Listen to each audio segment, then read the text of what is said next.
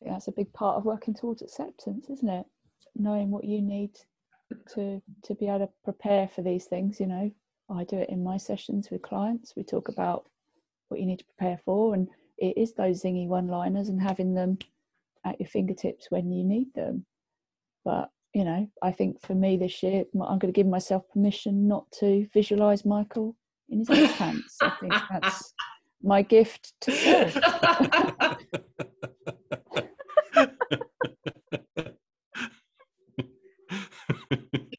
I don't have anything to say to oh, that other than that you just no.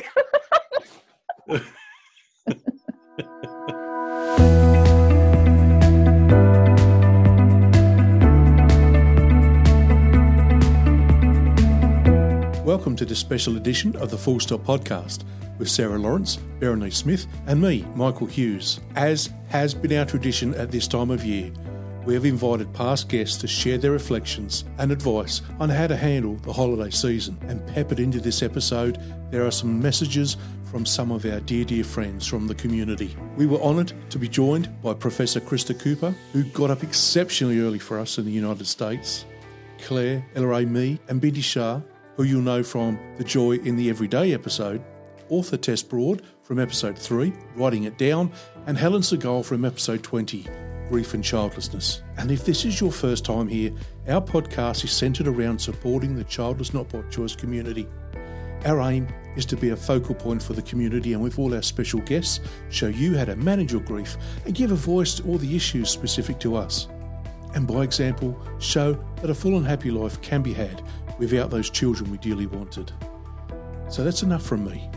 Let's get on with the show. And everyone falls silent.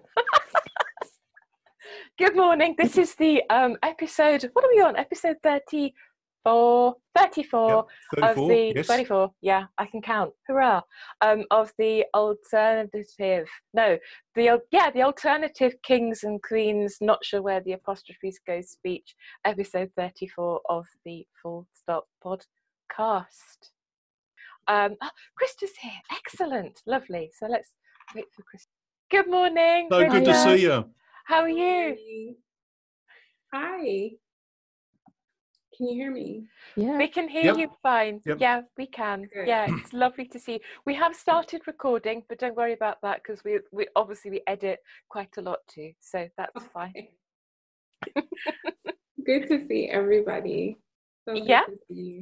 Yeah. Um, so we have Bindi, we have Tessa, we have Clare, and yourself as well, Krista, and of course the three of us and other people will be dropping in and out during the morning.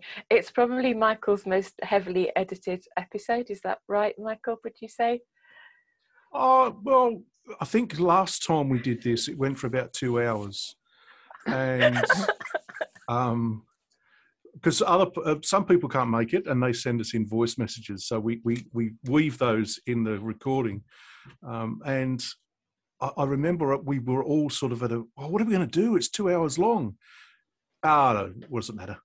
Let's just leave it two hours long. Uh, and that's what we did. And it still gets downloaded and still very popular so. One of the things we need to recognize though that krista has got up exceptionally early in the morning. Oh, oh what time is it there krista? Um, just gone five. oh my goodness. Oh. We're sorry. That's awful. But we're also very honoured and blessed. Thank you. I don't think I get up at five for this podcast. I'm my co-presenter. no, I'm happy to be here. Thank you so much. That's really, really lovely. So the episode today is about um, providing all our listeners with some reflection and some support um, over the holidays because December is a real tough time. And then, of course, we go into January. Again, a tough time, New Year's resolutions and all of that stuff. And um, that's hard sometimes to, to work through all of that. And um, certainly in the UK, um, all the advertising on the television is ramped up. It's all Christmas and it's all family. I know from speaking with Jody, the Gateway Women, their traffic always increases during December, and they're putting on an awful lot of events to support the community and their members as well. So, what we try to do is gather everyone together. People will turn up at different times and drop in, drop out of the episode as you need to. If you need to leave, then that's fine, that's okay. We're not going to keep you here for the entire duration of the morning, but you're welcome to stay and we will be just sharing a few words of comfort, support, reflection, and you can all meet each other as well, which is also one of the added bonuses of this episode that we haven't quite anticipated, but it does mean that people get to meet each other through the podcast too. If you don't already know each other, then that's also a nice thing to do. Hi everyone, it's Penny Raybart here, wishing you a very Merry Christmas from Melbourne, Australia. Bear hugs and love to the team who make the Full Stop podcast a reality Michael, Sarah, Berenice. Your conversations and honesty often make me talk out loud to you, which has got to be entertaining for anyone in earshot of me out walking during a one hour lockdown walk. This year has been an eventful one in personal growth and meeting more amazing and generous people in this community.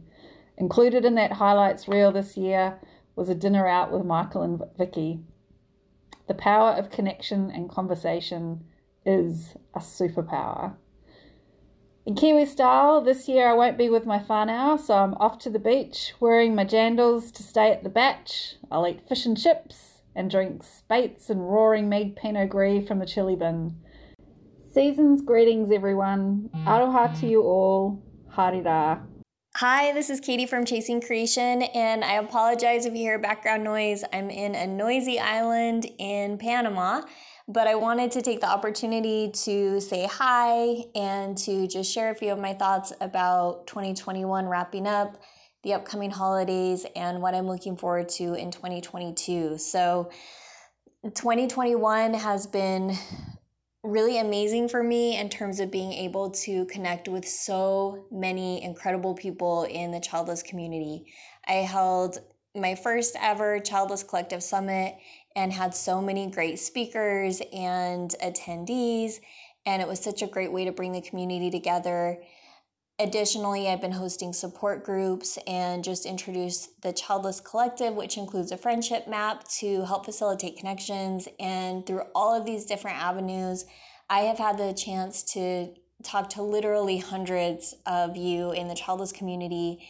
And I'm just so grateful for it. I have found so much just love and beauty in this community, and I love what we're all doing together. And I hope that that continues in 2022. I'm really excited to see what that will bring and the new ways that we can collaborate and build support and community. And if you are having a hard time this holiday season, just remember it's hard for so many of us, and you're not alone. There's so many people who are feeling like you are right now, and it's okay this is one of the hardest things I've ever been through, accepting my childlessness. And the holidays come with rituals and being around family or not, and missing family, and having traditions that you may have hoped to pass down to your kids. It comes with a lot. And I just want to say, you know, if you can go with the flow and accept that you're going to have ups and downs during this holiday season and just be okay with that. I know it's hard because how can you be okay with it? But it's normal. We're going to have grief, and that can coexist with moments of joy. And so, no matter how you're feeling this holiday season, um, just move through it like waves. And if you need to take breaks, if you need to set boundaries, if you need time alone, all of that is totally good. Um, if you have any ways that you can make some of your own traditions, I really highly recommend that you think through a few that you can do. I know a lot of our existing traditions are really set up for kids, they revolve around kids. And it's really fun, I think, to think about a few traditions that you can take on in your life without kids that don't revolve around kids and that are um, just yours and that fit the life that you have now. So please know I'm with you um, in spirit and I'm looking forward to 2022 hugely grateful for what the Full Stop podcast adds to this community and for their voices and for um, asking me to record this message. So thank you. I'm looking forward to seeing you all in 2022. There we go. That's the purpose of this morning. I suppose we should ask, shouldn't we, about the holidays, if this is what it's about. Mm. What does everybody do for the holidays? Do you celebrate? Do you swerve it? What do you think? I'll I'll go first if you like. Um, Thank you, Tessa. um, I'm actually, I mean, I am safely landed in the land of acceptance. I'm probably the oldest one here. Um, but I think I've always managed to be okay over the holiday period. I'm just lucky, I think. I, I think sometimes we have to be a little bit careful that because we're afraid of it being difficult, we'll miss out on actually some of the, the good stuff. I did do a blog on on the holidays, and I might have sounded a little bit glib actually, because it was a bit more about you know diving in and trying to, you know, the fact that if you are in a household with young children, the parents have, have probably been up since silly o'clock, and therefore, you know, I sort of embraced the role of mad batty auntie, and I'm still awake, and I love playing with kids' toys and that sort of thing. So I think you can because it's you know it's coming up. I think with the grief that we've all got. When you know something's coming, you know the dates, you know when it is, you can prepare yourself, um, put some self care things in place, certainly be kind to yourself. I think the thing with, with our grief is it can bite you on the arse really randomly. Um, and it's actually more, uh, and like with any, actually any form of grief, if your anniversaries and, and so on are often better better than you think they're going to be because you're you're ready for them having said that last christmas eve um, a young couple who live across the valley from us. Sweet young couple lovely. We're very fond of them. They're also very fond of us gladly. Burst into our home christmas eve with a picture scan of their baby. And I was completely astonished by my reaction because it's at least it's over 30 years since I was trying for a child. But that gut wrenching, stomach churning, oh, hello, you, hello, that feeling, completely took me by surprise. Um, suitably gathered myself to, yeah, well, marvellous, delighted having the child, brilliant. Um, so that was a bit of a a surprise to me at my stage. However, the the that that couple actually, you know, know my situation. He bought my book for his wife, you know, when it was out, kind of thing. And um, the child was born in June, and the the young lad, the young father, sent a text to my husband and said, "I've got some photos of our little baby boy. Would Tess be okay if I send them to her?" And I thought, well, that is, you know, I've done my job. You know, he, and, and Des said, yeah, she'll be fine, absolutely fine, send them. And I just thought, and they were a joy to receive. I think for the simple reason he knew that might be hard for me. And you know, he's a young lad. He's a farmer. He's you know, he's not. You wouldn't expect necessarily for him to be. You know, he's and the joy. He's just become a dad. But he just he put that little feeling first, and that that meant a huge amount. So that gut wrenching, you know, six months earlier, uh, gave me something back. So I think always prepared to be surprised. I think is what I would um, say. I love that you said that the uh, hello that feeling Mm. in giving that feeling a, an almost a, owning the feeling rather than the feeling owning you. Is that a fair way to, to say that? Yeah. Yeah. Because I had that earlier this week. I actually had a WhatsApp message from a cousin with baby photos, literally from the delivery room um, this week. And I thought, there's something in, in all of that, that choice, isn't it? It's the fact that he sat and thought, but also contacted your husband to make sure that you had the choice to say, yes, no, I think is lovely. And that's often missing, and it certainly was within my family this week. as well. Thank you so much, Tessa, for sharing that. I love that thought of you might miss the good bits. Yeah, I think that's that's lovely. That's a really lovely reflection. Thank you. Hi, everybody. My name is Mariel Whale, and I'm delighted once again to be appearing on the Full Stop podcast. I'm very happy to hear that the podcast are doing an episode about Christmas. I know it can be a very difficult time of year for people, and if that's you, then I have got a few ideas about how you could make it easier for you. And the first thing I would say is you can cancel Christmas. And by that I mean not that you literally cancel Christmas altogether, although if that's what you want to do, that's also fine, just that you cancel it the way that it's always been done. And instead, think about how you might like your Christmas to feel and plan activities or things that might engender and generate those feelings for you. Or you could just stop, slow down, and say, what would make a good Christmas day for me or Christmas period for me? What would I really enjoy doing? It could be going for a long walk, it could be watching a film, it could be cooking, it could be going away, it could be buying a new book and sitting reading it all day. It doesn't really matter what you want to do. If something that you want to do and it would make you feel happier and more relaxed than a traditional Christmas, then I think it's absolutely fine for you to do that. To curate Christmas your own way and not the way that it's always been done. So, what I would just like to say is wishing you very, very happy Christmas period. And if you don't celebrate Christmas and you celebrate something else or nothing at all, then a happy holiday period. And I have written a couple of blogs about Christmas on my website if you'd like to have a look at them. But if you don't, that's also fine.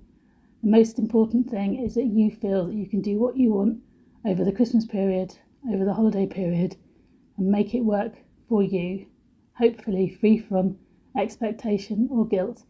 And if there are things that you have to do this Christmas period, then try and carve out a little bit of time for yourself over that time to do something for yourself.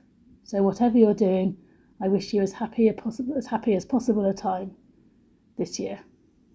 Thank you. Hi, Helen. Good morning, Helen. Oh, sorry, I'm late. Don't worry, people are That's all dropping in, dropping out. Don't worry at Oh, all. It's fine. okay. It's lovely. You to know what we're like. It's lovely to see everyone.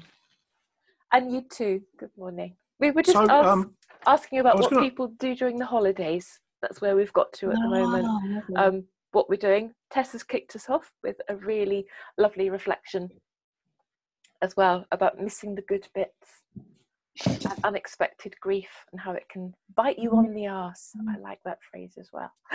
Absolutely. Yeah. Yeah, this is a, this is a bit it's a bit confronting for me because this morning, as I said, we had a Clan of Brothers meeting and um, and we talked about loneliness and we talked about Christmas and I'm now deep in reflection because one of the things that I said is, um, and Tessa, you've just sort of highlighted this for me is, see, I always see myself as a good time Grinch, and it's not that I want to bring it down, but I just think, what's the point? Um, and you saying you know, don't miss out on the good bits has just actually really made me think about that. So, which will which will please Vicky no end because she's dying to put the bloody tree up already. Put the tree up, Michael. I think we'll have to buy one because we haven't got one. I think Clare was going to Clare. say something. Well, yeah. I was I, ended, I was going to sort of reflect on what Tessa had said about not missing the good bits, but also about preparation.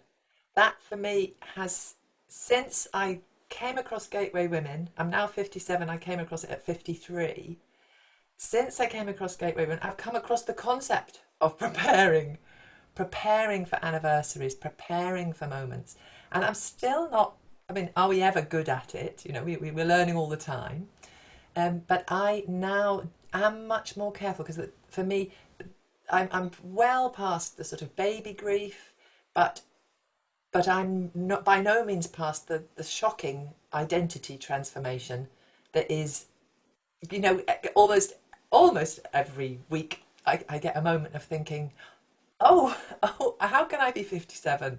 Because I I haven't done being a mum yet, you know, as and and I have I'm in my situation I am a step grandmother because my husband has children, but I only met him at 44. Um, so so I have some of the Christmas stuff, and I try not to miss out on the good bits, as Tessa put it, by by by doing doing those Christmas bits on my own terms. I'm very prepared now to to to register what might be triggering, to register what might be difficult, and plan ahead. So I actually love the collection of Christmas decorations that I have, and I love to put on a tree. But I don't put them on a Christmas tree. I find that for some reason that's tricky for me. So we go out and get some sort of branch, some something that's fallen and you know a bit of holly or a or a some something anyway, and we put that up. And I do get um, a child. I d- it kind of doesn't really matter which child, but I like having a child with me, as in a friend's child or um, one of my step grandchildren, that kind of thing. I quite like doing that with a child. It's it it brings me that joy that I feel I could otherwise miss out on. So I suppose I'm saying preparing for what is it for you that you did love about Christmas or the winter or any other bits of the holidays that are, are coming up? And, and is there a way that you can do it your way, on your terms? The bit that now really is triggering for me and I have to prepare for is my um, nieces and nephews, so, so you know my blood family, are all they're in their 30s and some of them wanting children and it will happen almost every christmas that somebody makes an announcement because that's when you're together. So so that's tricky. And also the very fact of them my children would be that age. So so gathering together with a crowd of young people who are not terribly interested in me because I'm 30 years older than them but they're all interested in each other and that I can find super triggering that I, I stare around the room with all of these young people in there, 30s, 20s, 30s, and I think, oh, where's my son, daughter? Where, you know, where are my crowd of. And, and, and so I'm much. Uh, I don't know quite how to prepare for that this year, but it will happen.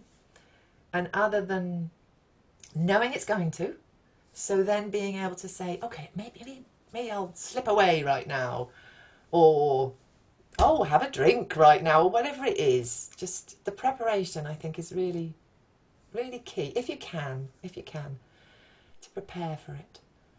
Um, i think though clare to think clare to say that um, oh no you won't be anybody or anything um, don't do yourself down um, because you you you know you can be as significant and i i'm learning that now um, for example, in this summer, um, I have a dear, dear friend and have been very much a part of their children's upbringing.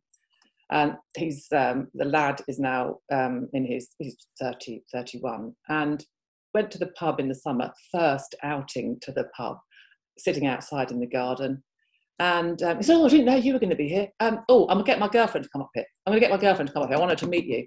So oh, don't, don't worry. God, you know, don't, no, no, no, you're my other mother. You're my other mother. Just, you've got to meet her. You've been, and I thought, good grief. I said, well, you know, anyway, met her. And um, I then said to his mom, I said, oh, your, your son was really, really sweet to me, saying, you know, I was his other mother. And she said, yes, you and Des have been such, such a significant part of their lives. You know, your influence on them has been such a positive thing. And well, I hadn't, you know, I hadn't actually realised that. So, Clare, you know, without you knowing it, quite possibly all of us here, we're having a massive influence on young people in our lives. And we, we have to, you know, actually acknowledge that in ourselves. I think most of us won't do that. But, you know, we will, you know, we will be doing that. Yeah. Yeah.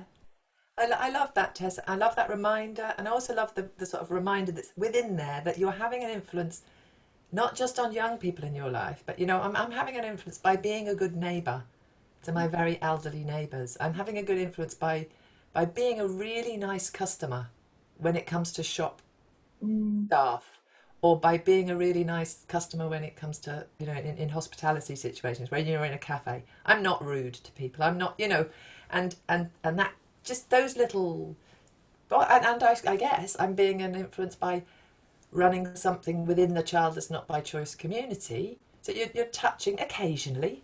You're touching another woman in my case because my work's with with women. But you know, yeah, yeah, I, I get that the the the legacy that we have, the significance that we have, is not in being parents, but it but it is. It, we are significant. And, um, and it's and- really interesting. It, sorry, Clare. It is. It's really interesting, isn't it? It's like that sitting beside each other of owning our value in the family system and in the in the society as a whole, our small societies, our larger society, and uh, yeah, make standing standing of value in in that. And also acknowledging because i really heard you clare acknowledging the grief because i have that. I'm very aware of that you know those little triggers and i what i mean by for me what a trigger is is it triggers an emotional response in that time and with um with the visual of seeing groups of our family actually i don't have a very big family but in my partner's family and seeing the the timeline the the the little groups of of um age groups um so my nephew my my partner's nephews n- no one's got children at the moment but there's there's a little sect of them and one of them's really trying to have a child at the moment and it's actually it it, it i mean it could be happening now but it hasn't happened. But just seeing um i don't know just being connected with our with our uh, um, hu- humanness of there's not quite a connection like there's i'm not in that connection. I've not had that experience in my life. Um it's really interesting because i've had i have that occasionally when i've not we've i've not married. So i've been i have a partner of 14 years but we're not married and not actually having that walking down the aisle and having all the family around me and that creates um, some triggers some emotions some loss some grief. And also the the childlessness will during that time so planning for that and creating um my mind's gone wandering now but creating some ritual. I love doing it before the event rather than in the event. I think you're talking about that anyway. Before the event, um, you know, just sitting, writing, creating. I love, you know, buying a plant. I love. I also every year I buy a little um, ornament to go on the tree.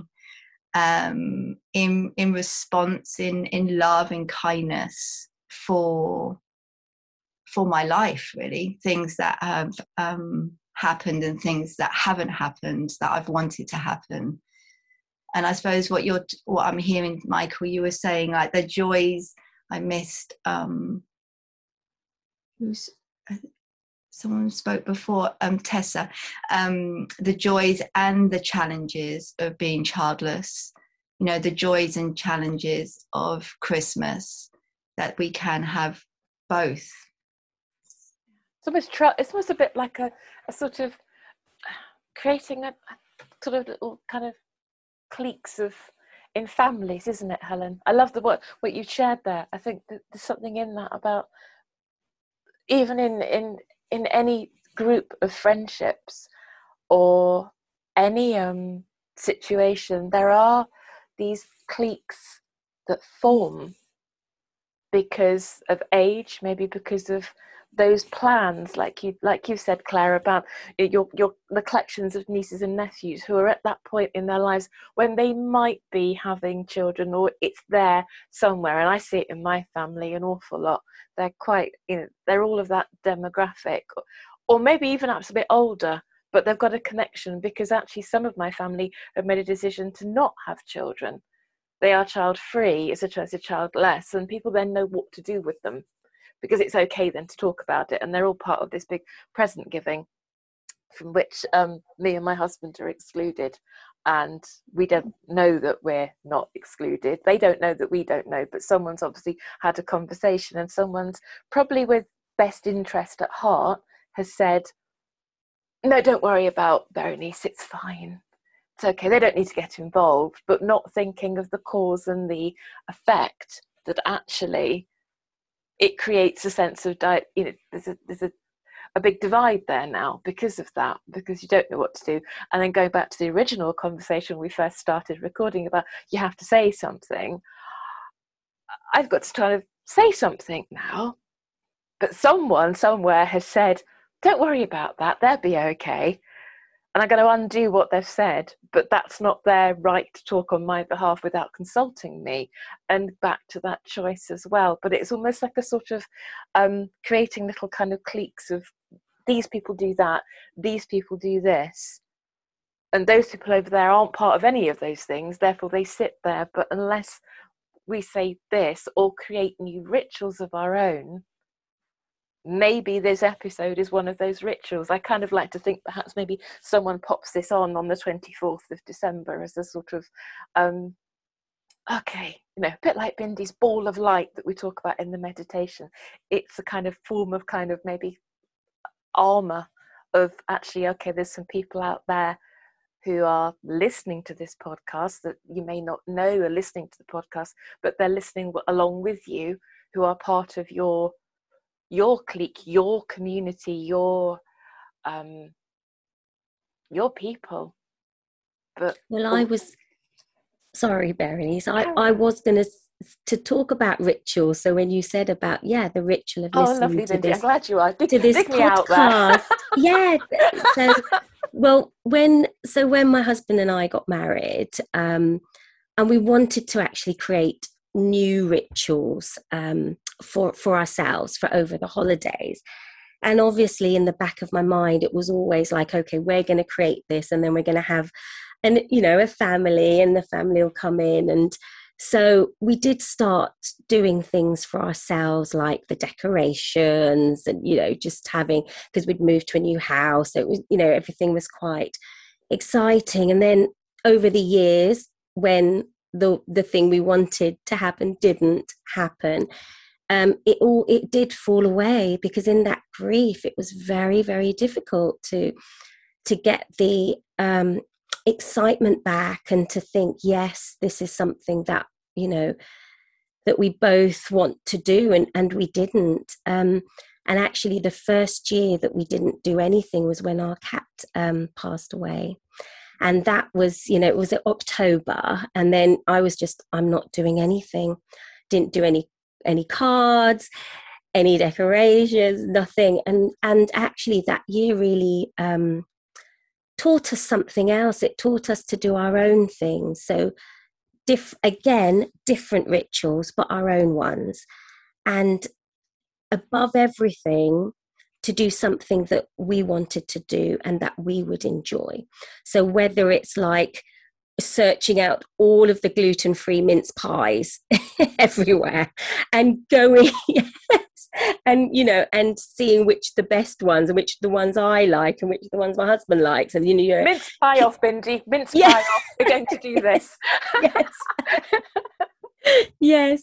So all of the, you know, just just things and not think about not make it a big thing around you know the actual holidays but just do things that okay we can just do new things and also we can do nothing. And one year we didn't even have like christmas lunch just the whole day. We just had snacky things the whole day the two of us. And we were like do you know what? We can do whatever we want. We don't have to go see anybody. We don't have to see you know parents who were like, right, this is our time, we will do what we want to. And I think that's really important because, um, yes, the holidays are a time for um, traditional things, and you know, there's things that people always want to do, and and with all that, you've got your grief, you've got your journey within wider society year.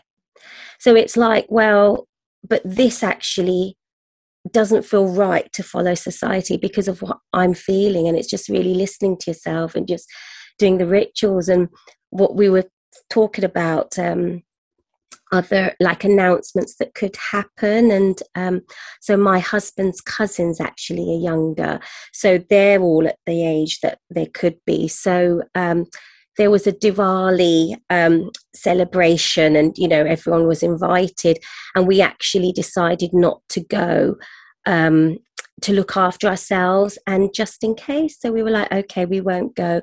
We'll just look after ourselves, and I think that is very key um, to our journeys. You know, looking after ourselves is it's very important. Well, hello there, the Full Stop Pod podcast. Sarah, Berenice, and Michael, and all of your fabulous listeners.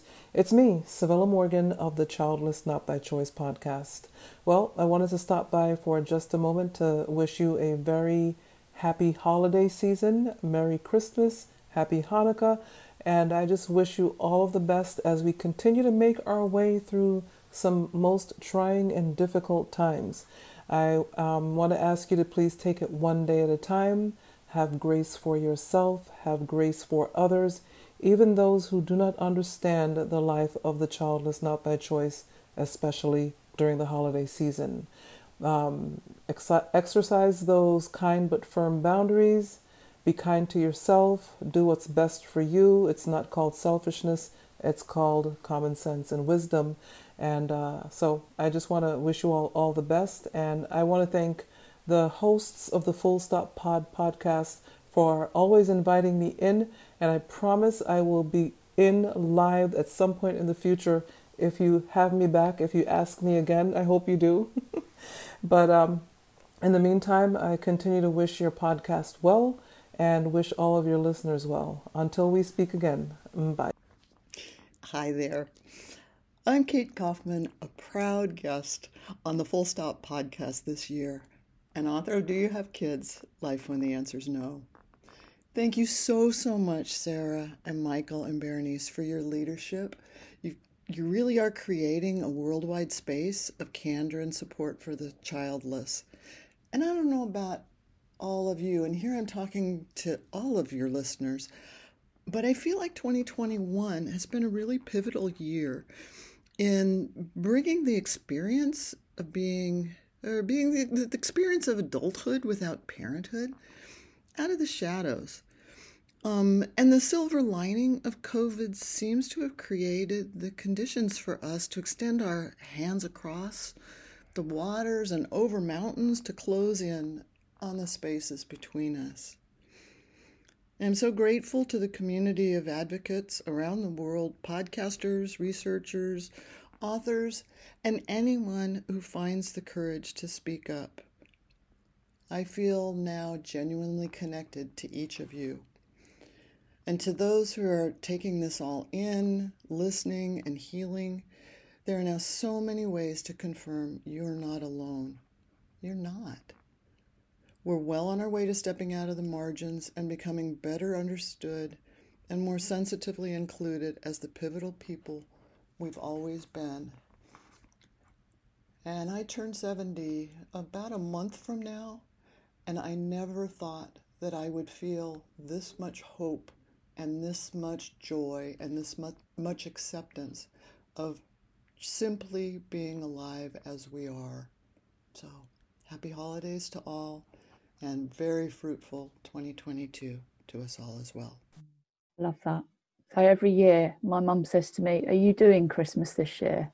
And I say, Yeah or no. And that's my choice. So some years I do it, some years I dip out completely. And this year I've not decided yet. But the fact that my, my parents were initially quite upset that I was just like, Actually, no, this, this isn't for me. You know, we spend the day on our own. If we have Christmas dinner, we do. If we don't, we don't. If we put decorations up, we do, we don't. And it, but it's my choice. And so, you know, so I think I didn't celebrate last year. I did the year before. I don't know if I am this year. I think it's important that we have that choice to say actually no or or yes, I do want to engage. I think that's the important thing for me is being able to choose and not having other people's expectations projected onto us. I think that's part of it. So yes, I mean enjoy it and everything, and engage in the good the bits you can, but sometimes it's actually ducking out and completely, isn't it?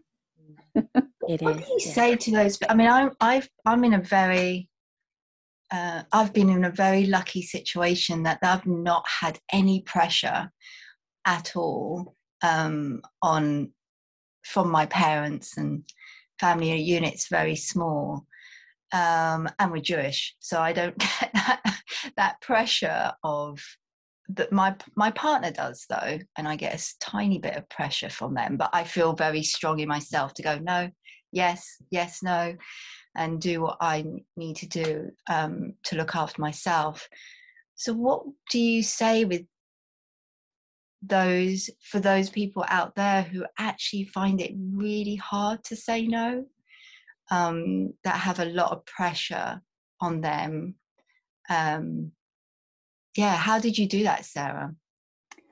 That's, that's really interesting point because I, I just as you were saying that, I was thinking, how did I start this tradition where I choose? I, I remember I, I someone gave me this phrase of responsibly selfish, and I think when I was deep in my grief and I was still going through the the, the sort of going along with the expectations, if you like, I was getting so upset that for like weeks afterwards I was still having that impact, and I, I just got to the point. It's like it was less painful for me to say no to people and and have that fallout than it was for me to go i'll go along with this. I'll go to the family stuff. I'll, I'll join in and then have the weeks of the the grief you know the, the wave of grief come over me. And i remember the first year i said no to my mum she was really pissed off really upset. And i remember being quite um spiky about it going oh well you know that well so what you're not coming to anything then? I went no. And i said it's not about you. It's about me. It's about what i need. And then that was probably one of the first proper conversations we had about childlessness. And i was surprised actually. She sat back and listened and she went oh okay and then she'll ask me are you or aren't you doing christmas this year and i guess it's how strong you feel but at that point it was too painful for me to pretend that actually i was okay with it all so but i think it's different for everyone Hi, it's Sarah from the Empty Cradle. and Judy from Womenhood. And we're both proud Gateway Women facilitators too. We're thinking about you all at this time of year and sending a big holiday hug. And a big, big thank you to Michael, Berenice, and Sarah for another amazing year at the Full Stop podcast. We're really excited about seeing your plans for 2022. It sounds so inspiring. We love how you continue to be so inclusive of our community and provide a safe place to share our stories. We'll be sweating it out down under in December. So we've put together a little piece for you inspired by one of our famous Aussie poems. See if you can guess what it is. I love a family Christmas, a room of screaming kids. With constant parent anecdotes, I nearly flip my lid.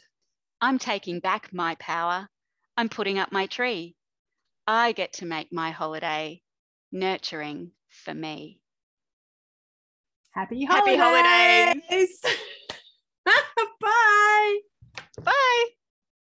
Hey, Krista, I was wondering, um, what's it like in, in the States? Because I know it's a huge celebration in, in the States. And, you know, how does it, um, do you feel that pressure yourself?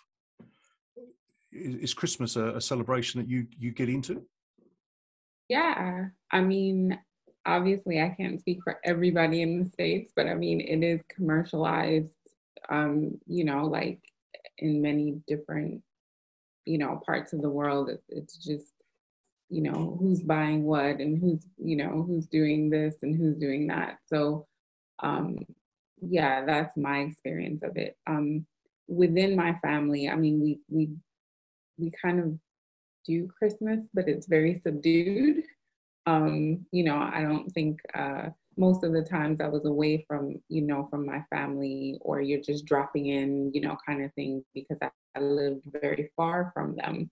Um, but I've moved closer to them since COVID. because um, my parents are a bit older, you know, want to keep an eye on them, that type of thing.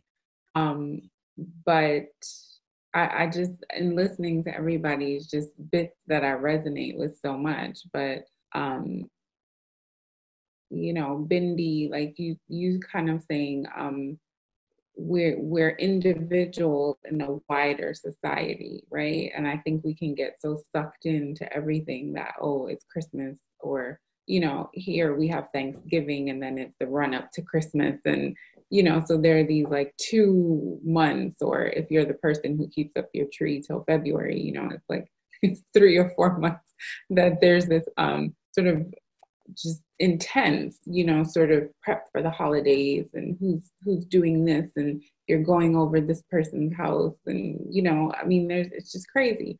Um so I think it's it's really for me, you know, giving myself that permission to just be like, okay, you know, I want to do this or I don't want to do this. And in years past, it's been easier because, um, you know, I'm a professor. And so the Thanksgiving holiday wasn't really worth traveling 14 or 15 hours away for, for you know, a couple days when I knew I was going to have to teach. So it was an easy out.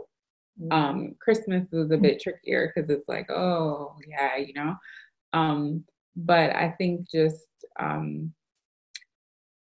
really just recognizing that, you know, you're in situations where you're going to be around people who are partnered or married or whatever, and really just if choosing to opt out if you want to, which can be hard because you know there is that expectation, like where's such and such, you know, where's what's going on, um, you know. And with me, for example, I'm not married. I'm, you know, in my 40s, like whatever. So there's that scrutiny, I think, where people are kind of like, oh, you know. Um, but I propose that people have a pocket full of one liners. They're mm. very helpful. So, you know, I I had that happen a couple years ago where uh, uh, aunt and uncle were there and they were like, oh, still no kids yet, you know, um, that type of thing. And I just kind of looked at them and sort of lovingly smiled and was like, I would really love for you to get out of my uterus. Love you, but no, you know, just no. that is wonderful. Just no, it's not okay. You know, like it's just not okay for you to for you to do that. You know, and so um, I don't think they meant. You know, I think it's just one of those things that people. But it, it was just like for the first time, I was like, no, I, that's just not okay. I don't want to have this conversation with you. And it's very imposing for you to, you know, just kind of think that it's okay. And it was in front of a bunch of family too, you know, and I, I was just like, no, that, no, let's not do that. Um, and that felt very empowering as well that I could, you know, say that for myself. Like, I, I just don't feel like that's appropriate. And I don't want to have that conversation with you. I still love you, still whatever, but you've crossed a, a line and it's not okay. Yeah, I, I think that's great, Krista, to say have a pocket full of, of one liners. I was, when you were saying, Sarah, about how, and um, Helen, about how did you actually say no, I I was scurrying around to see because I, I wrote this down as a quote that actually Nigella Lawson, I don't think it was actually her said it, but she's used it for saying no. It's she just says, sorry, but I will have to give you the second best answer, a quick no. and that's it. The second best answer. And then just yeah, and that, have that one and have your other ones for the for the have you got kids yet scenario. Obviously now my hair's great, people don't ask me that anymore. Um, but yeah, just have your have yeah but why don't you just as your part of your preparation for the holidays get your stock answers and learn them so that you don't miss that opportunity. I think so often i think of great things i should have could have would have mm-hmm. should have said later when i'm mulling it over.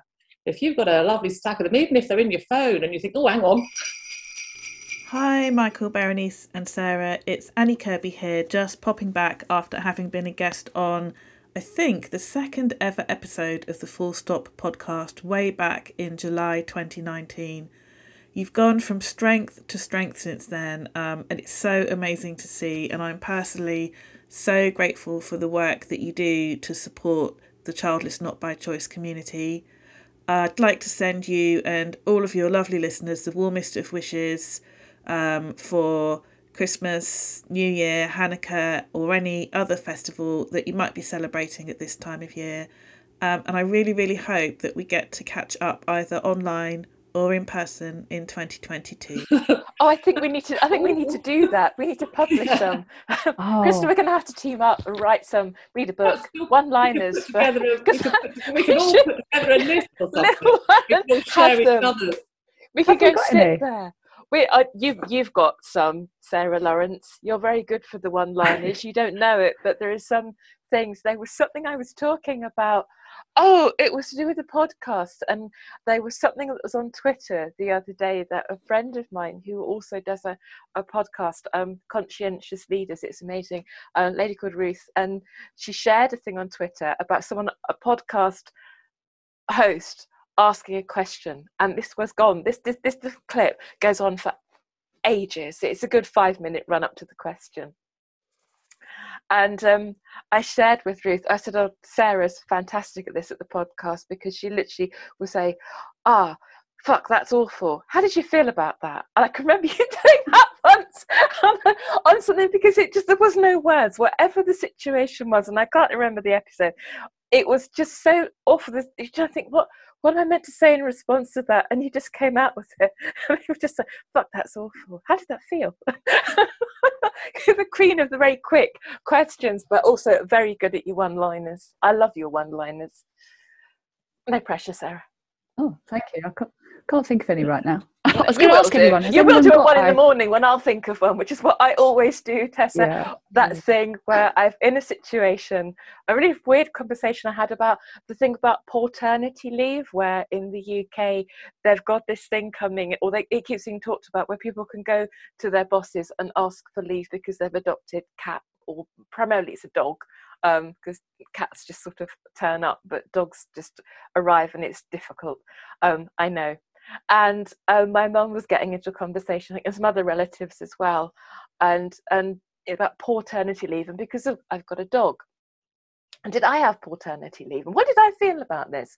And it was only sort of in about one in the morning that I kind of thought of a million one liners I could have come out with, but the situation was so unexpected, as if I was somehow qualified to know because I've never experienced maternity leave, and also not recognizing that actually I've worked in jobs for way too long, stayed in some really, really crap jobs. Um, because I was hoping for maternity leave, not paternity leave. And actually, this is a highly inappropriate conversation. The only qualification I have is I have a dog. That is it. There is no other reason that I should be contributing this conversation at all. But could I think of a one liner at the time? No. But if I had a book of them inspired by Krista, I would have an answer to that. But you know, it, it just made me think of something else. You know, what was that show that used to come up? There was a show here in the States that used to um of course I'm gonna blank out because it's early in the morning. But um they used to have the option where you could phone a friend. And you know, I I'm thinking about it. It's like I have friends that I can you know, call or text or something, you know, and it just made me think of that that you know that's that's one of the things um especially during the holidays of identifying i think safe people people who who can hold your story but you know just like hey can you be on standby you know for text or some you know something like that that you know it's okay for you to have that space or that soft landing with with with people that you trust um Yeah. who, who know your story and who are like hey it's okay like for me that's an one of my aunts um you know i can i can um you know call her and by the end of it like you know there may be some tears or we're like cry laughing you know where you're like oh my gosh i'm so sad but that's really funny you know um just you know or a friend or something like that so just having those people who are in your corner that are like yeah it's okay reach out if you need to That's really, really important. I, I'm very lucky that I have Michael and Sarah around. I have to say, we're not just here on the front presenting this, but I know that they're around as well, and we're just there for each other. But I think just having someone that you can pick up the phone to, send a text, you're right. Just someone, just you know, even if it's just a distraction technique, or, Or you know, they they- ring you to rescue you from because they know you're stuck with your family, and they ring you up, you know, in that kind of way when you get stuck on a bad date and you need to get out of the restaurant fast. Um, so, you know, you've got someone to call, and they can just check in and make sure you're okay. Is a really nice support, isn't it? Yeah. Or maybe they have one liners for you. Yeah. Like, hey, quick, text me. I need a one liner, you know? And they just, Yeah. Yeah. I was going to say, wouldn't it be great, like, for, like as a gift, if we all share our best one-liners, so that people out that are listening have got them ready to hand, almost like their starters for to bring together their own. Oh, what do you reckon? Okay, I'm Merry going to Christmas, think. everyone. I'm going to think.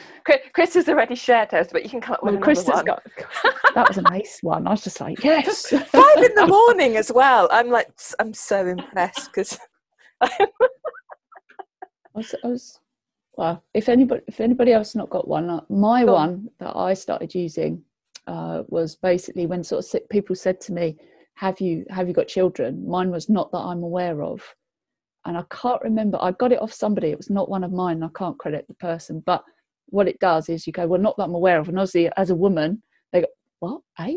And then you're in with a different topic of conversation while they're trying to fathom out what you've just said. So that's my favourite one. my answer to that one is always something like, "So you're you're asking me if I've I've had sex?" Because actually, that's kind of what you're asking, and is that really dinner party conversation, or even is it appropriate for a networking event? I mean, to be honest, because often that happens in business networks. You know, people go, "Well, you know, oh, so you, have you got children?" Are you asking me if I've had sex? It's a little bit over familiar, do you not feel, for the situation that we are finding ourselves in today? And yeah, same thing. I don't quite know what to say. I can get away with it. I don't think I would have said that before, but yeah, I, I do say it now. Yeah. Or mind your own business. But, you know, I, I tend to sort of, or if it's a learning opportunity, but that's a bit of a longer one liner. That's not even a one liner. Yeah. Hi everyone, the Full Stop podcast. I'm delighted to be back to speak on this Christmas special episode. My name's Katie Schnitzler and I am from Mist Workshops. So, just in brief, I well educate and raise awareness about pronatalism, childlessness, and related issues, including miscarriage and infertility. So, I am honoured to be asked to come back, to be honest. But yeah, I just wanted to really talk about, you know, how difficult this time of year is and also give you some positives to end the year on. I think we all just have to appreciate that this is a really hard time. It's a really triggering time of year, isn't it? And I don't know if you feel this, but I find the build up can be harder than the actual day sometimes. It's a bit like, you know, if you've got certain triggers in the year, like certain dates that trigger you, you know, it's the build up can sometimes be worse than the actual day. And on the day, you surprise yourself with how you handle it. But, you know, you're not to know, are you, until it actually happens. But yeah, just to say that you're not alone. And, you know, just from this podcast, you can visibly see how you're not alone as well. And I think this is just incredible work. Sorry, my cat's just joined me. I don't know if you just heard her purring. I think it's undeniable that Christmas is a triggering time and you can feel quite isolated and quite excluded as well. And it's like you, part of you enjoys the festivities and the nice things about this time of year. You know, whether it's going out for meals, um, getting dressed up, Christmas food, buying people presents. those things could be quite nice, but then it's almost like there's this cloud and it's always there anyway, all year round, of course. But I'm wondering if people feel the same that there's certain times where it gets bigger and it feels like a bigger weight. And then there are other times where it's still there, but it's more manageable, you know, it's smaller and you can kind of get by. But yeah, I think Christmas is a time where it gets pretty dark and gloomy and it can affect your whole self. And you've also got this pressure of, okay, I know I need to be present and I feel obligated to see certain people at Christmas. It's really hard when those people have children and you just cannot be around that. Or you know that if you do, like you can't say no, you know it's going to be really triggering for you and you're going to have to almost get that mask out, put that front on and pretend. It's really exhausting. Um, from a workplace perspective, we find certain triggers happen at this time of year. So, for example, people having time off for Christmas nativities, parents asking for, you know, certain times off so they wouldn't want to work Christmas Day, Christmas Eve. And it can become a bit of an us and them we're trying to raise awareness about these things. They do enter the training actually, certain points of the year, and certain examples of where there may be unfair treatment for parents. So it's certainly something that we're trying to educate about. So yeah, it's um it's difficult in your personal life and often your working life as well. I think it's really important to take time for yourself and actually be able to decline certain things that are going to make you feel negative and sad, triggered. So, actually, if you've been asked to go to three different houses and all of them have got children, and you're just feeling really panicky about it, it's actually okay for you to say no and do whatever you need to make yourself feel a bit better. You know, I know some people are able to be around children, they may be at a different part of their journey. But from the research I'm doing, I'm working with a lot of people who are currently in that journey. Um, and I know that they're quite concerned and anxious about Christmas. And it's having that space as well, isn't it? To just take that time to reflect on the year. Um, I know self care has become a really big word. And yeah, it is important. What is going to be better for you? So that you can just get through this difficult time. It can be really hard to find positives at this time of year. However, I wanted to just share with you some positive experiences that I'm ending the year on. And I hope that this will inspire some positivity in you as well. So, first of all, we're working with a really big organisation at the moment, and even the fact that they have approached us to do this work has made me feel really positive. Um, so, for those of you that don't know, Mist Workshops, we raise awareness about pronatalism and we train managers, HR professionals about potentially discriminatory practices that probably most people don't realize are discriminatory or, you know, just center around people with children. So they create alienation and that feeling of exclusion. So, yeah, we've been working with this organisation and we've been conducting research. So, we've run surveys and interviews, and just how many people have come forward to talk to us about their experiences.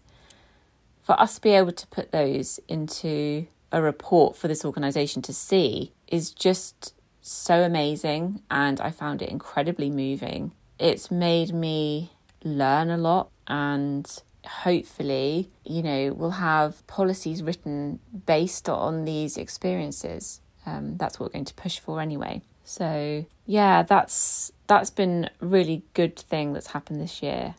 And we have got more organisations who've contacted us to work together next year. So I wanted to share that with you because it has given me a bit of hope Um, and yeah, it's it's really rewarding work when I'm doing this. Um, I just feel like some positive has come out of like very dark times, if that makes sense. I'm sure a lot of you will understand what I mean. So, some of the examples that we're putting to this organisation, um, one of the participants was saying that she put in a request for home working and it was actually rejected. Um, however, other people around her who had children, it was a given. They didn't even have to, you know, have a formal HR meeting. It was just like, yeah, yeah, of course, you've got kids, you know. Um, so that's one thing that we're going to talk about. That's come up a few times. And the fact that they're family friendly policies, it's, you know, it's not trying to take away from the struggles that parents face in the workplace. It's just trying to make sure that family friendly policies are not actually giving privilege to people with children you know, and actually people without children are having their needs met as well. So yeah, I know that we spoke about this in um in the episode that we did, so I won't talk too much. Um, but yeah, it's just things like that, and actually having policies on miscarriage and infertility as well, breaking down those taboos so that people are not penalised for having time off for those things. Um, and then on, uh, well, I'm saying a smaller scale, but actually,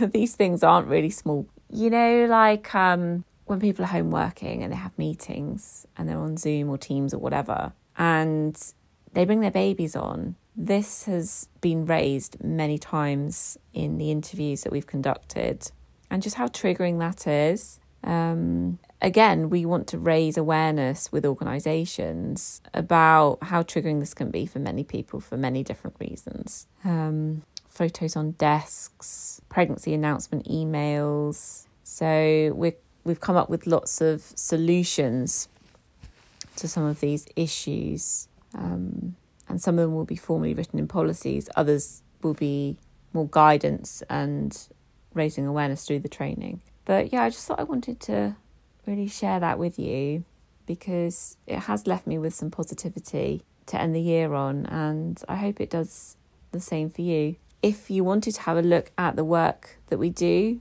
the website is mistworkshops.com, M I S T, and yeah, some of the work that we've had in the past has been because an employee has sent our website to HR to show them what we do. And yeah, we're more than happy for you to do that. If if we can help, we will. Um, so yeah, we, we do we do the work which I was talking about, of course, the policy writing and training. Um, but we also conduct research because that was something new we started actually because there was a need for it.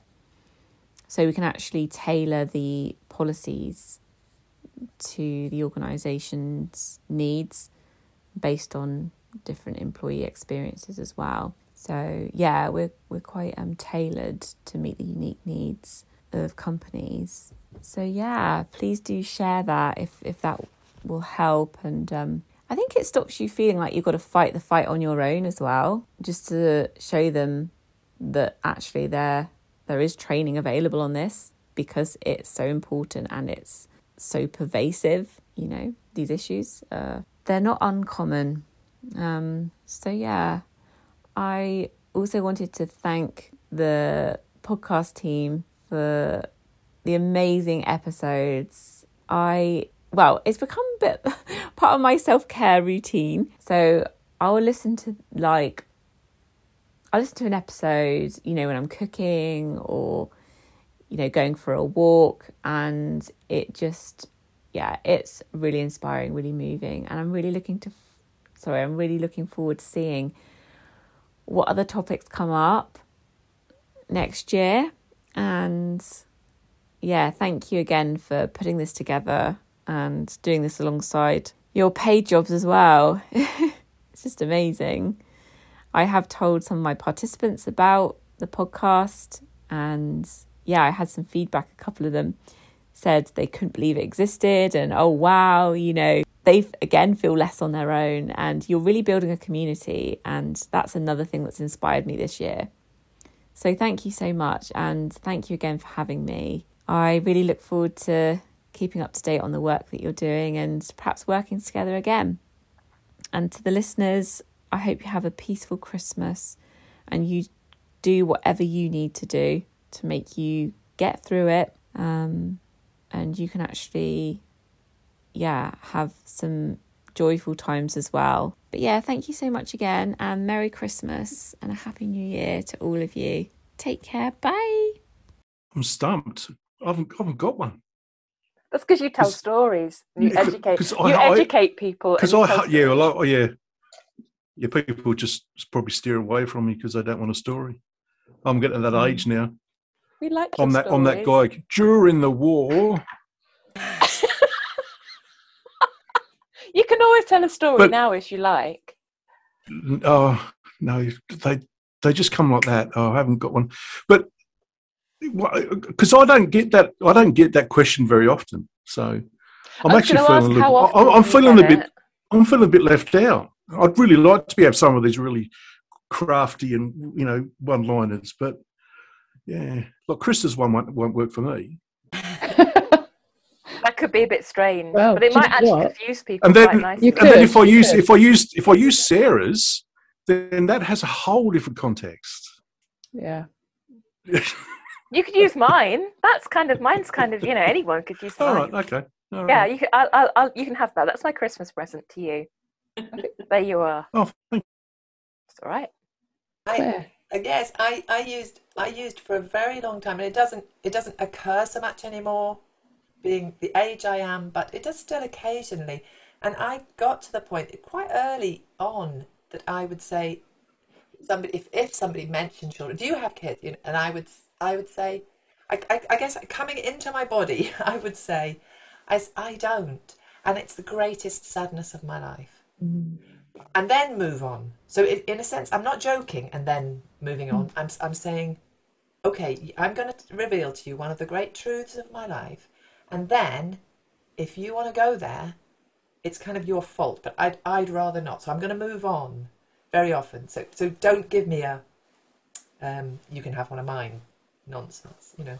And, and, and being single, the, you know, that's, that's the main reason why I ended up childless, was being single it, it's sort of uh, I suppose people it gave less opportunity for me it gave less opportunity to, for people to to come back and say nonsense of one sort or another I don't know why the single was relevant there but it sort of yeah I, I for me a jokey one liner didn't work but a, a really like this is this is the truth for me did and and that might not be helpful to lots of people because everyone has a different way into a one liner, don't they? Weird. Depends, I think, who's asking you as well, doesn't it? I I find that sometimes I might say tragically no, and I always put the tragically in. Um, if people have been very pushy, then I've actually said this happened. I've actually quite brutal about it, and actually summarised it in a in a longer sentence, but I can say it. So yeah, as you say, Clare, then that's entirely up to them if they want to explore that. But it gives me the the reason then to close the conversation down. No, that's too much. You've gone too far. This is too upsetting, or this is inappropriate. I'm walking away from this conversation, or no, you cannot fix me. Yes, I have tried everything. You can't fix me. We're not having this conversation because then it's entirely then up to that other person to say um, but i do find that you know, certainly in some instances you know I think particularly business events. It's like you think well can't we, you know, we're not here to talk about parenting. We're here to talk about something a little bit more diverse. And what's going on with you Yeah. it's a much more appropriate question. It opens up the opportunity for so much exploration and and just puts people back into kind of a more 3d light. You're not you know one of the great things i think about our community is that we are all so interesting. There isn't anybody who's on the podcast anyone mm-hmm. coming up on the podcast or anybody who isn't absolutely interesting. All our listeners are interesting because we do so much more because we listen. Mm, I think I think um, it's really lazy. I did do a thing oh, a while ago, hashtag creative small talk, to try and just, I mean, just stop asking the question. It's it's as you say, it's it's very personal. Like saying, well, I mean, I, I think I said, you know, it's like saying, is your sex has your sex life been productive? You know, it's like saying, how are your eggs? You know, how is your sperm? Are they, you know, are they little, you know, do they move about? Are they live little critters, or have you not got very many of them? Um, it's, it's, it's such a personal question, and it's and it's lazy and it's dull and it's boring. Uh, ask somebody, ask somebody something else about their lives. Um, we shouldn't be defined by whether we are a parent or not, as we all as we all know but um, yeah, I mean, if you if we can all gather together a list of of, of uh, I mean, I think a lot like with with, Sarah, a lot of us are well, looking for the, the, the old people pleasing thing that you're all working well at, uh, you know, trying to step away from. But none of us want to, you know, we're having a pleasant conversation. We don't want to spit at somebody that you know we're you know tragic, you know, because we think we want to keep it light and we want to be nice. So we we end up trying to diminish and sort of well certainly i have um, and almost sort of mocked my situation to just kind of fit in and not ruffle any feathers. And of course that hasn't actually served me very well. So i think if i could find a i mean i'm not asked anymore because i'm you know sort of that much older. And plus i've written a book and most people in my you know who know me know you know know my situation clearly now. Um, but i still get glib remarks of people who've you know who haven't obviously taken taken on what's how what what's going on with me. Um, but um, yeah i think it would be a good good thing for everyone especially people who are very very raw who that question can completely yeah floor them. If they can have uh, an answer that they always give that they'll that they that they automatically turn to. Um, yeah that would be helpful I always wonder as well, um, especially since um, you know speaking to to lots of people, why we're even asked. Because I, you know, especially like, do you have children? Because you know, in my experience, when speaking with parents, you know if they have children within the first like two minutes, you know, or less than. I mean, that is one of the first things that comes out of people's mouths. So then I kind of wonder, you know, if you're having a conversation with someone and you're not talking about it, doesn't that person possibly realize that, yeah. you know, maybe it's not yeah you know it's not it's not a thing for you yeah so i always find that quite that's, interesting that's exactly right bindi if you the chances are if you haven't mentioned your kids yeah. you ain't got them. Yeah. So if yeah. people would just be aware of that um yeah. Although i suppose not everyone mentions their kids do they? But um a lot of people would certainly introducing themselves. Mm-hmm. yeah mother of two. Um not so much though michael is it with with with fathers? Right you don't hear, um, you know, CEO of pharmaceutical company and dad of three under three. You don't hear that so much, do you? Um, um, no, not really. No. no. No, but but I, I do have to say that I was on a um, presentation a couple of weeks ago with um, work around uh, gender equality, and the it ended up there. Right. So we started talking about uh, the the pay gap, and then the superannuation difference uh, here in um, here in Australia, where females have one third of the savings that, that their male counterparts have. and then all of a sudden, it then turned it, it, it morphed into children. Uh, some of the guys going, oh, you know, I, if um, you know, I'm I'm trying to educate my kids that you know they need to be thinking about their future for their superannuation, and mm-hmm. and they're just morphed on and on and on. And um, one of the things that I said to them afterwards was, well, actually, when we had to wrap up, I said, well, I felt excluded from this conversation. I thought it was about gender equality, and it turned out to be about your children. And because I don't have any, I felt excluded. Well done. And I must admit, that was quite an empowering, quite empowering situation to be in because you could hear a pin drop after that. I've had the same And, um, actually, even our gender thing. They did the same with us. It was at the university here in Cambridge, and it was gender pay gap. And actually, the one that came after it was all about childlessness. It was about National Fertility, National Fertility, National Infertility Awareness Week, and actually, it was amazing. Um, kind of how many parents overtook that conversation. And actually, that wasn't the point of it. And again, you say a lot about the the pay gap and about that. And in fact, recent just yesterday, in fact, um, the podcast we replied to it on Twitter about the Guardian sharing something about um, equality with women in the UK, an article, and um, came up on on our feed, and the conversation went very quickly from women to mothers. And actually, no, that's that's incorrect. That actually, in the experience of of the, our podcast of the full stop and the conversations that we have had, that that equality applies to women.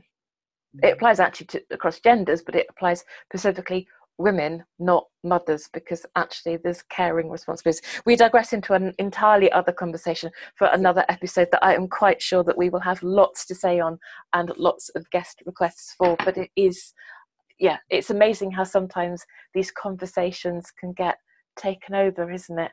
And that description comes in. I remember there was a, there was a chap who who came up to one of those conversations that we had about gender inequality, and it was again around um, around all that and, and he yeah he was a father of four. And i thought you know and he was very quick to point that out.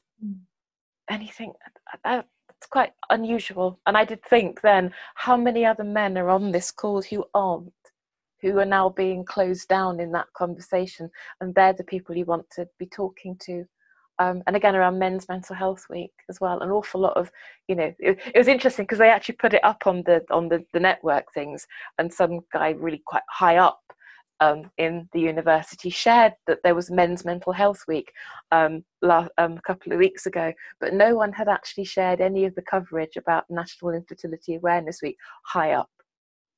I thought oh that's not going to happen next year. I'm going to make sure it's not, you know, noted. but it's it's it's what people are more comfortable talking about and comfortable sharing. It's difficult, I think, to talk about pay gaps, but it's safer and easier and more comfortable than talking about infertility and childlessness. It's interesting, Berenice, as you're talking, you sort of said, oh, we digress, but actually, thinking about Christmas and in the family unit and possibly, you know, what what we what we're going through, what people are going through, what people are heading into is this place of um, you know, how do they, you know, I'm hearing about empowerless power, you know, empowering ourselves with one-liners, empowering ourselves with, you know, standing strong in ourselves, saying no um, around the Christmas holidays. You know, how do we do that? If we're not doing that, how can we support each other? The support around that we may need, and there'll be women out there, I'm sure, and men out there who are really isolated in their childlessness during this time. Um, you know that maybe don't have friends who haven't spoken to anyone about how they're feeling. Mm-hmm. and this time is just so um you know sometimes it's like it's beyond challenging. It's not the challenge isn't even seen. It's just you know with you know shut down. I know people who've just turned the tv on and shut the door uh, until you know after boxing day you know or after the first and it's like how do we what can we say here or what you know i suppose what i might what can we say that you're not you know we're not alone you're not alone here yeah. um, in the community and um and little things of even putting our hand on our hearts you know for me at times when I, um, i'm feeling emotion during difficult times or triggers it's like yeah i'm here i'm not alone. There are you know thousands of people who are in the situation and um, we can get through this. And finding the power as you said Krista you know whatever we need to say at the beginning to feel empowered or even that's such a big step isn't it? To sort of to say things that go you know piss off like go away. But then to be able to go no actually i don't have children. And that was one of the saddest things of my life to not have children. Mm. and then let's move on. It's a really really tough step to take. It's incredibly hard so, to take. yeah. And i think if you're on your own then I, i'm very aware and very conscious that that although my family struggle with me i i do actually i have a husband and we can take steps together i'm very honored that i have that support and i constantly think how on earth could I, how could I do that alone? And anyone, that courage um, and the depth, I think, of feeling it, it's incredibly courageous to even say the words. And there's something I remember my my friend when I was um, 40, 41 i remember talking to her about dating she had been in marriage she's got her she had her children and uh, she said to me oh god i don't know what i don't know what i would do. I don't know if she thought this was empathic right? But i don't know what i would do if i didn't have x y and z. And i, I something inside me went you know what? You'd freaking get on. Do you know I mean? You get on like I don't know, I didn't like that feeling of feeling sorry for and actually as a woman, as a single woman in my forties, it was just like yeah, we just there's not a powerlessness in that. It's just like we are who we are and we're getting on with our lives the best we can. And yeah it would certainly help I, I think that. People, I just want to say that it's like yeah. we're not single women are not power like not disempowered you, no. there's an awful lot of power. Uh, and it would wouldn't it really really help if people actually really did understand what empathy actually is?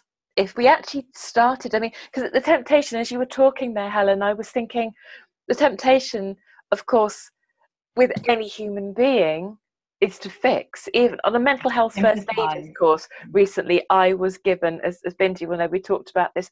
I was given a fix and i was told by a successful ivf mum that i should have tried her clinic yes i should have done yes yes yes you should and i'm thinking we haven't done the empathy part by this point and that was day two this is day one and I thought, oh, this is a whole lesson there for you, love, um, because actually it felt like, oh, this is too much.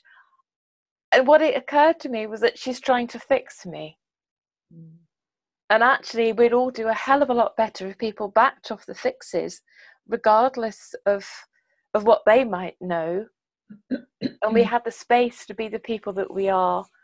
Because an awful lot, I think, of Christmas and the holidays and any celebration that we have is it's got to be perfect you know it's the whole you know go out and spend lots of money on the perfect pajamas because the ones that you wore on christmas eve or they you know on 23rd they weren't right they weren't perfect enough for christmas day. So get some new pajamas and let's get um, you know a great big new television because the one that you had before wasn't actually big enough to watch all the christmas stuff on you know and all that kind of it's got to be perfect the perfect meal the perfect everything.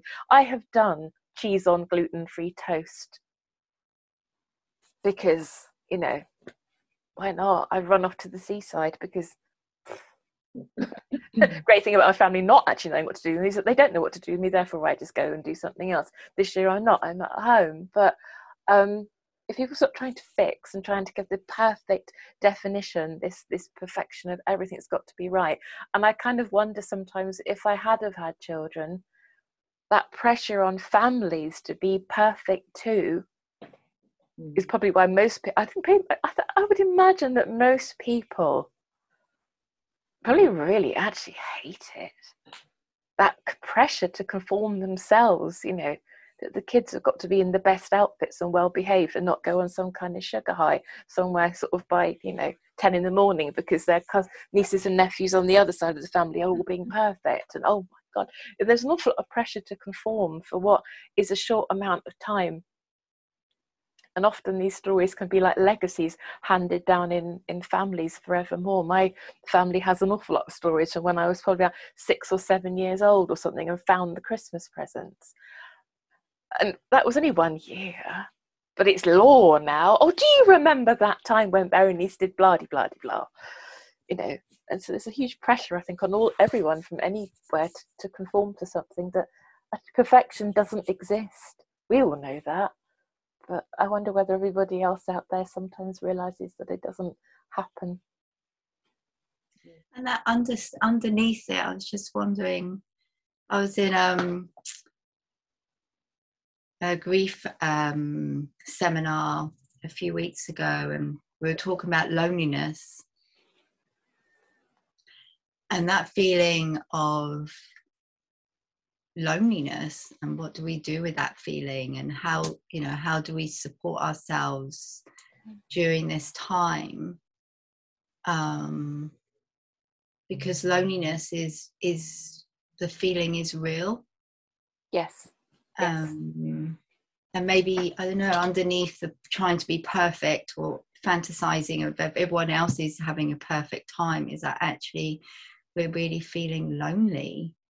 And what what can we do to support ourselves in that loneliness or to soothe ourselves in that loneliness and then find a way to to connect? And i know i've been talking about it on the on facebook um on the site and uh about you know i love i work here on my own and it's like i love going down to the park and saying hello to the dogs. I love it. I absolutely love it. I probably will do that during Christmas, but I will, you know, I I have a chat to the dogs first, and then I have a chat to the people, and then some people we just chat for ages, and then I come away just feeling really filled up, really connected to well, nature is great, connecting to others, and um, yeah, having feel that part of me up a little bit. Um, yeah. I don't know what else does anyone do to curb that loneliness during the Christmas breaks. I kind of grieve the, the childhood Christmases, I think, and that's my loneliness. Although I'm with my husband, I grieve those because we always had a big family. There'd, there'd be sort of 30, 40 squashed into my grandparents' house oh. um, with two kitchens on the go, and it was chaos, and there'd be dogs, and it would just be absolute madness. But I remember being very happy. I suspect that probably my grandparents and all the adults trying to cook everything thought it was just awful and couldn't wait for it to be over.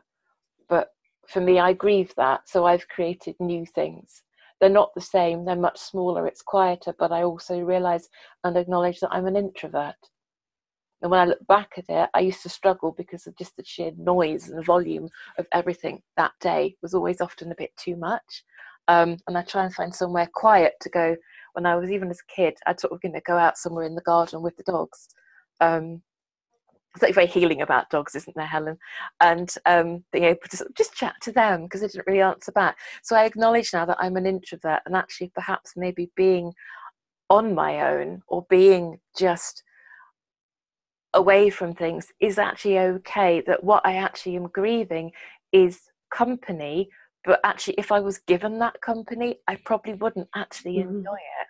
I find I'll be waiting for the triggers, the things that, because I've changed. I'm not who I was before. So acknowledging my change, acknowledging who I am. I think, as you you said, Clare, about the uh, the grief of an identity and coming to terms with how my identity has changed.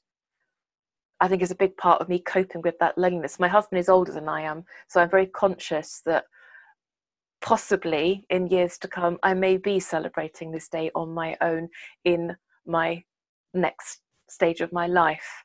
So that's always on my mind, but I try to be a bit more in the moment. Again, then bindi and meditation and being in the moment. And I will always, at some point during the day, will take myself off and probably normally listen to one of your recordings, Bindi, just so that I'm kind of centered a bit, but also have made a connection back into my community as well. Even if I haven't spoken to somebody, I've found a connection. And other people might want to go onto Facebook or the Gateway Women have their um, annual every day. There's always something going on in their day on the 25th of December too. But just, yeah, acknowledging that identity shift. Yeah, and remembering that it's a day, isn't it, or a few days? I think that's get caught up in all of the um the pre the pre holidays, the pre Christmas things as well. So remembering that it's a day. Um, and um, at a networking event years ago, um, a lawyer said to me that he would go to the office on Boxing Day and he would be the only one, and the phones wouldn't stop ringing um, because that's the most stressful time of the year um, for divorces and things like that. So I think just that family pressures and that just really reminds me that it is actually a stressful time for everyone, you know, not only for our community, but yes, for parents as well and for families. And I think um, it doesn't help the commercialization of it all, of course. And maybe it is a, a matter of taking back that day or that time for yourself and doing what we said earlier the rituals doing the things that we that we want to do. Maybe it's you know reading the books and yeah going to the park. And i also speak to the dogs. And um i usually only speak to the dogs though. I don't really bother speaking to the um to the it's mostly just the dogs. Um yeah so i think it's you know taking back that day, really, isn't it? That lovely um, phrase, take back control. um, you know, take take it back and just um, yeah. yeah, I and also that whole that whole gathering thing because i have to remind myself as well would i really want to be at a big gathering would i really want to be there and you know however much i think yes i'd love it I know that I wouldn't. yeah, I know, um, I know what you mean, Bindi. One of the things that, um, one of the best Christmases I've had recently, remember on the Good Time Grinch, is that um, my my parents had gone overseas to have Christmas with my my sister in the UK, and my brother and I don't we we we're okay, but we don't have a very close relationship because of well, we probably don't need to get into that. But um, we, Vicky and I just thought, you know what, this is the time we can we can actually make this Christmas ours. Because the only reason we ever did Christmas was because my sister would come over from the UK, you know, mum and dad, and so you know, we, there's an expectation that you would be part of the whole family thing. And our role was always to do the cooking. So we would we would actually work all day to create a meal for that was just one day that that everyone could enjoy. And then I'm like, right, we're done now. You've all eaten. Piss off. Go. I've had enough. I just want this day to myself. Anyway, so mum and dad have gone overseas, so the pressure's a little bit off. Um, don't want to spend much time with my brother's family, so uh, we're going to stay home. And of course, this is Australia, so it's hot. Mm. So closed all the doors, closed all the blinds, and put the air conditioner on, sat and watched TV, and did nothing. That's it. And it was one of the best Christmases. One, because we did what we wanted to do and um, but we we also took back, like you say, we took back today. So um, with a bit of luck, this year I'll be do I don't want to give you any visuals, but you know, like I might be in my underpants and the t-shirt, air conditioner on, and just you know sit and watch TV, and that's it. That's what it's about, isn't it? It's about. It's, I won't go there, Malcolm. Um, but, um, it's about finding, just finding your own traditions, finding things that that, that work for you. I mean, for example, Hmm. um, kid. There's obviously lots of kids' movies on at Christmas, which obviously you can access them any time of the year now. But um, obviously, we haven't taken our kids to the cinema to see things. But you know, there's Shrek, Happy Feet. My husband and I, we love those kids' movies. There's something for adults in all of them. We love them. There, there, there's a whole loads of them, loads of them on at Christmas. We watch them. We really enjoy them. Just the two of us watching, you know, and then we'll hear little things on them that we'll recognise our nephews and nieces have said to us that they obviously picked up from these movies. So it's about, you know, the, we could sit there mourning the fact that we never had any kids to take to them, but then we wouldn't enjoy, you know, let, just enjoy the film. Just, yeah, just, yeah, make the best of it, really, I think is what I'm saying. And like you said, Michael, just just do what what's right for you what you will enjoy. And if that it means um, not diving in and not doing it then then that's fine as well isn't it? It's it's uh, it's just i think going back to when we're talking about the, the fixers as well and people trying to you know not showing empathy um, and saying the wrong thing they're they are actually probably trying to make you feel better. Um, it's not working um, but I think that's what they're trying to do. And perhaps we, you know, I mean, we're, we're always the ones who have to sort of be understanding and show empathy, and you just get pissed off with that, and you just want to say it how it is sometimes. Um, so I think, yeah, just do and be how you feel comfortable being in the moment. I think that's all you can do. And I think just kind of going off of the off of what you just said, Tessa, is sometimes we um, can take on that role with ourselves to fix ourselves, you know, even in trying to be okay, you know, for the holidays. And maybe it's just okay to to just not be okay. You Yeah, know, maybe yeah, it's okay to say, absolutely. well, Yeah, yeah, I don't know. Wallow how- in it.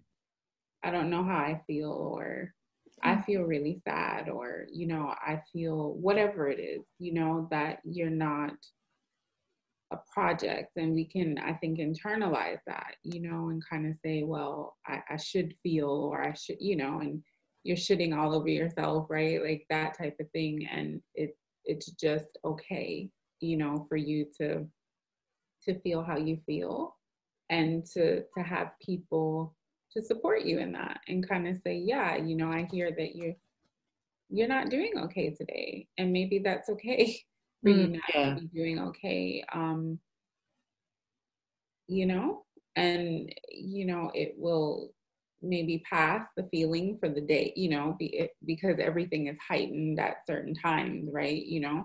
Um or you know it's okay just to to be on the phone with somebody or to cry in the bath i guess if you need to or whatever you know whatever it is but just to to kind of allow yourself that compassion in that space and time because we know that people don't always give it to us. So it's like can we give it to ourselves or can we find you know that community that can say i know you can't do it right now but i can i can kind of stand in that gap for you know for you until you can you know? So um i think that the the value as well i mean shameless plug i guess i'm biased i'm a social worker but you know just um therapy as well. You know i think some people talk about prep and it's like if you're in therapy maybe that's something to review with your therapist and say hey you know um holidays coming up got some real interest in family you know or whatever the situation is and you know can we prep? Can can is there something that you know we can do to kind of review to help me or maybe exploring that with your therapist and just saying you know um i don't know how i feel or i you know and and that that's all part of self-care as well you know so. It is, and I'm also wondering if um, that preparation and self care, if it's worth also staying off social media like we do during um, Mother's Day, right? I'm wondering if this is also a time where we're just a bit more mindful, so just a little bit more aware of there could be more triggers on social media. Yeah. And I think it goes back to like, even though we were talking about it before and joking, but one liners, but you know, even to say maybe my one liner is a bit zingy, you know, but somebody else's is really, you know, gosh, I, I just feel, hmm, you know, and and being as genuine, you know, with yourself or as as genuine as you would like, you know, authentic as you would like, um, because it really is your one liner or your feeling, you know, it doesn't have to be some manufactured, amazing, you know, whatever. It's just, you know what, you know, do you have children?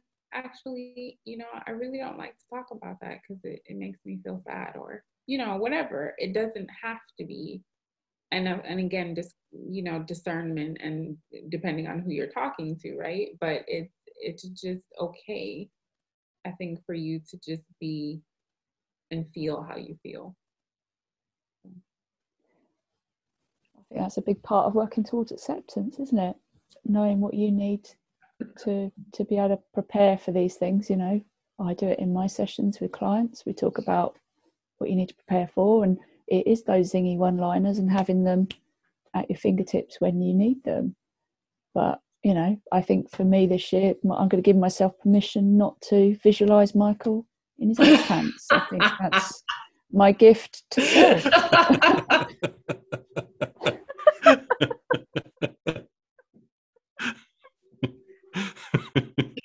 I don't have anything to say to oh, that other than that you just no.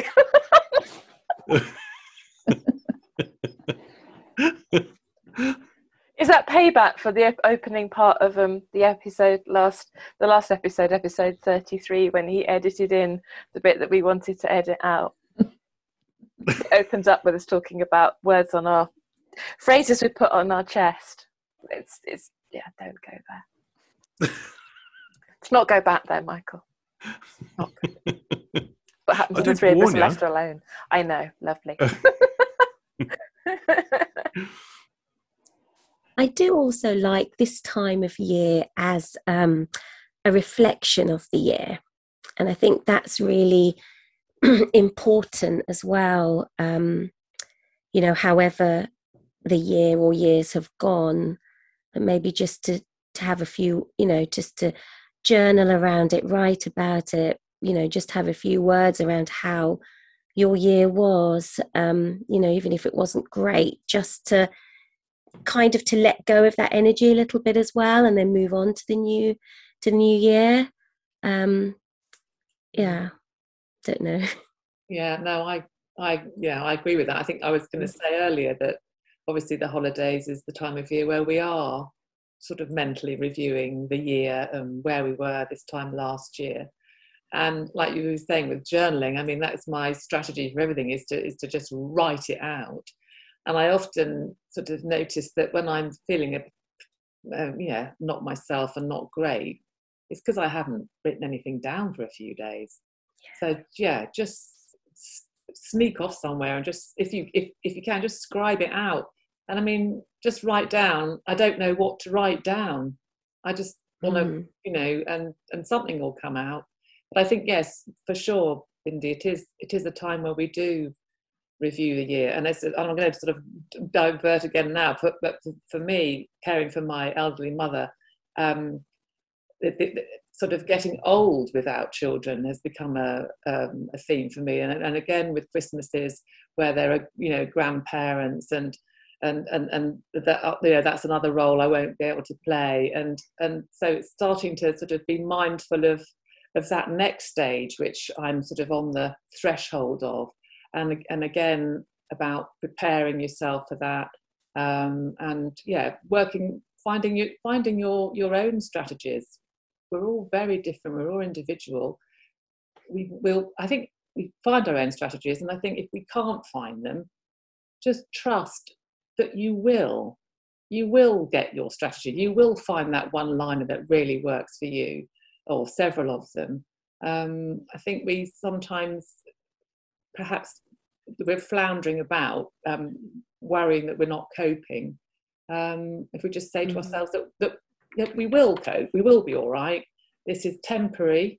Um, our default position is actually happy, and, and you know we will get back into that yeah given time. But again like you said krista it's about giving yourself permission to actually feel exactly how you feel.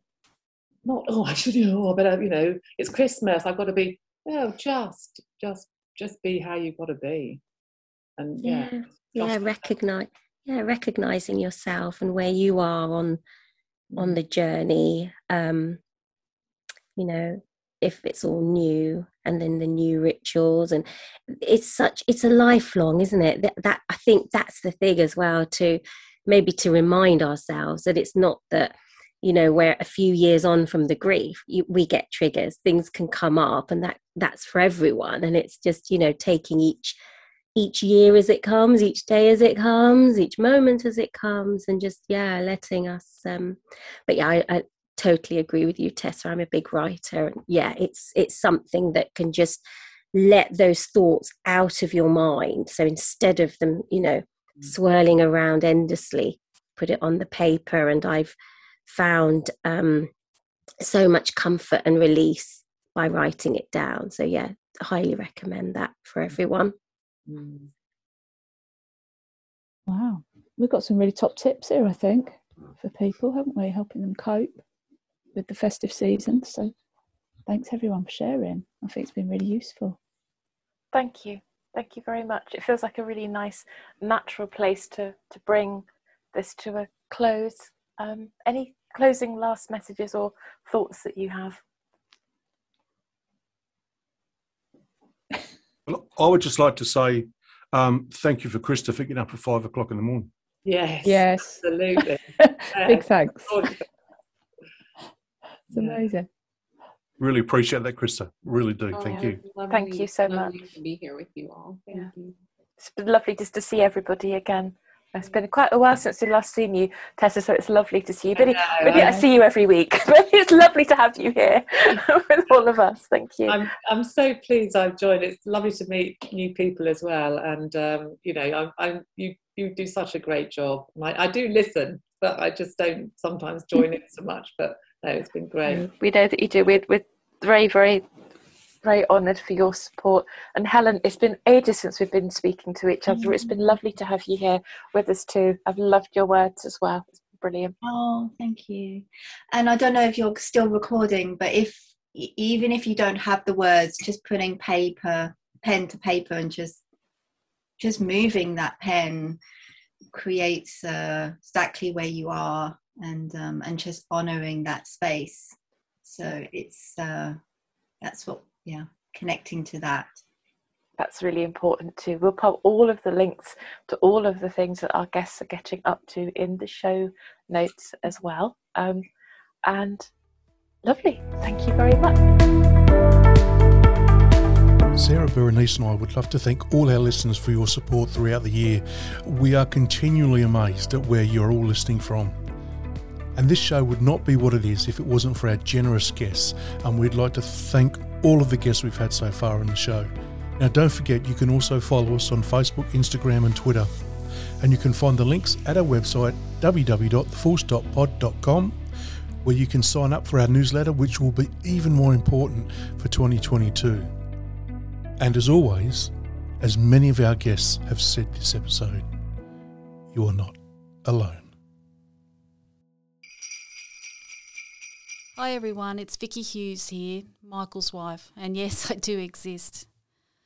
I love Christmas, but Michael is the Grinch that stole Christmas. So please feel free to bombard him with messages on how he should embrace the spirit of this time of the year. I would like to thank Berenice, Sarah, and Michael for all the work they put into the Full Stop podcast. I love the connection you all share. I love the laughter, I love the tears, and I wish I was there to hug you both. And thank you for being the voice for those who can't speak. As I reflect on this past year, and after listening to your past guests and their inspirational stories, This has encouraged me to make changes to my life. I lost my job due to COVID and felt lost and depressed. I decided to go outside my comfort zone and I applied for a job working with children with special needs. I must admit, I thought I would be heartbroken and quit the very first day. But to my surprise, I love my new job. I have a little bus that I drive to take these amazing children to school and home again. And for that time, I like to think that I'm making a difference in these children's lives. I also have a little welcoming party at the school waiting for Vicky's bus. This makes me feel so special. It really lifts me. And Michael's also commented on how much happier I am. Who would have thought? I lost my voice a long time ago, and I never sing out loud. But I have this one child who is the very first to pick up and the last to take home, and we sing together every day. We have the same taste in music, and I think I know most of Adele's and Ed Sheeran's songs now. Just don't tell Michael. This beautiful child is helping me heal. I feel I've been awoken, and I'm so glad I pushed myself to do this. I hope everyone has a wonderful holiday season and remember to do what makes you happy. Oh, and Berenice, I think I could be very happy living in Cornwall.